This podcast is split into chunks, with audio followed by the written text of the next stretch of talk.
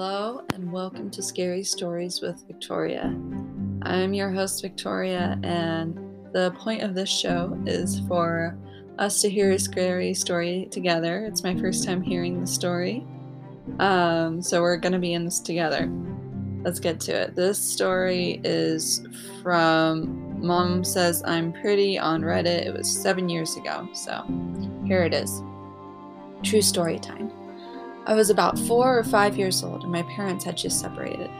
My mom was living in a two bedroom apartment. I had my own room, but I preferred to sleep in her bed whenever I was staying with her. Our two bedrooms were at the end of, the of a hallway, directly across from each other. Our apartment was on the first floor, and I remember that it was in the middle of the summer, and my mom had a window open in her room, which was directly behind the bed, above the headboard.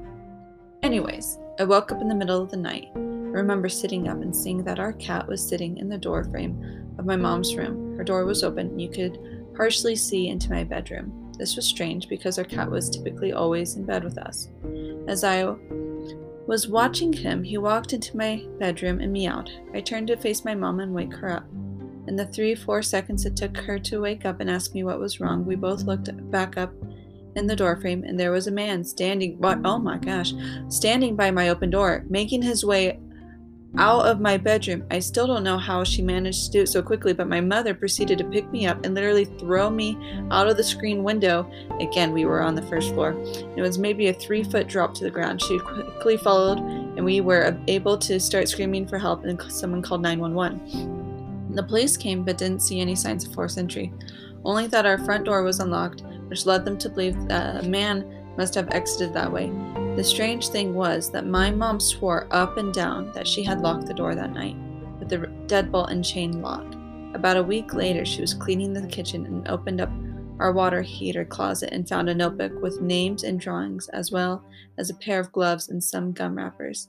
The police were called again, but all they could do was speculate that the man had been in our house and hid until we were asleep. okay. That is creepy. That is so creepy. I don't I don't know if you guys heard of that story. Like if you saw the video of the guy who thought his girl and this is real. This is I saw this video of this guy and he was having this argument with his girlfriend, right? He was saying, "Listen, I know you're going to the fridge in the middle of the night and eating food. Like, it's fine, just you're eating my food. And, you know, it's fine, but stop denying it. And she's like, I'm not denying anything. I'm not doing anything. And he's like, ah, you know what? I'm just going to catch you. And so he sets up a secret camera and he hides it in the kitchen and he watches the video the next day because he sees that some food is missing again. He's like, oh, I got her. I got her. He watches the video, and out of the ceiling in the kitchen comes a lady. She creepily, like, slowly gets onto the countertop and and she pees in the sink. Okay, ew. so gross she pees in the sink, and then she like, while still being on the countertop, goes over and opens the fridge, like takes little bits of food, little bits of food, eats it.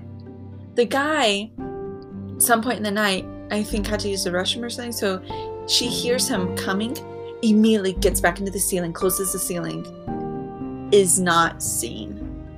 She is so stealth and I like I don't know about you guys.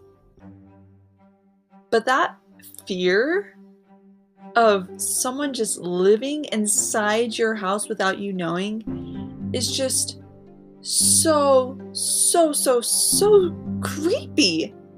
And the thing is, you just don't know. You don't know. Because you're like, oh, okay, well, I have my house and I'm a thousand percent sure no one's living inside of it. But are you? Are you sure? I know that my house it would we could have found someone there because we have these like hidden well we used to have these hidden doors now we have like actual door handles for these but the walls were removable. Like he, there were secret rooms behind the walls. And if the owner didn't tell us about it like if some old friend of his knew that the owner didn't want us to know about or something like that if he never said anything to us i a thousand percent no someone could have just been living inside our the walls of our house oh it's just so violating. Imagine imagine paying rent and being like oh my gosh and they were taking my rent money too. Oh. Oh man. That is so creepy. I, I guess i guess it i guess the question is what would you rather have? Would you rather have someone who is inside your house and, you know, knows you're there, but they're not doing anything, you know? Or someone who's outside your house and gets like closer and closer to you each day. I mean, both both are not wanted, but oh man, that is just the creepiest. Imagine waking up, looking at mom, and there's a man right there. Oh, well, that is the scary true story of today. I mean, it's as true as Reddit will tell me, but if you guys have any scary suggestions of stories I should hear or know about, let me know. Comment below, but I hope you all have a great day and check your walls. Check check everything. Check the vents. Make sure no one's there. All right. Bye.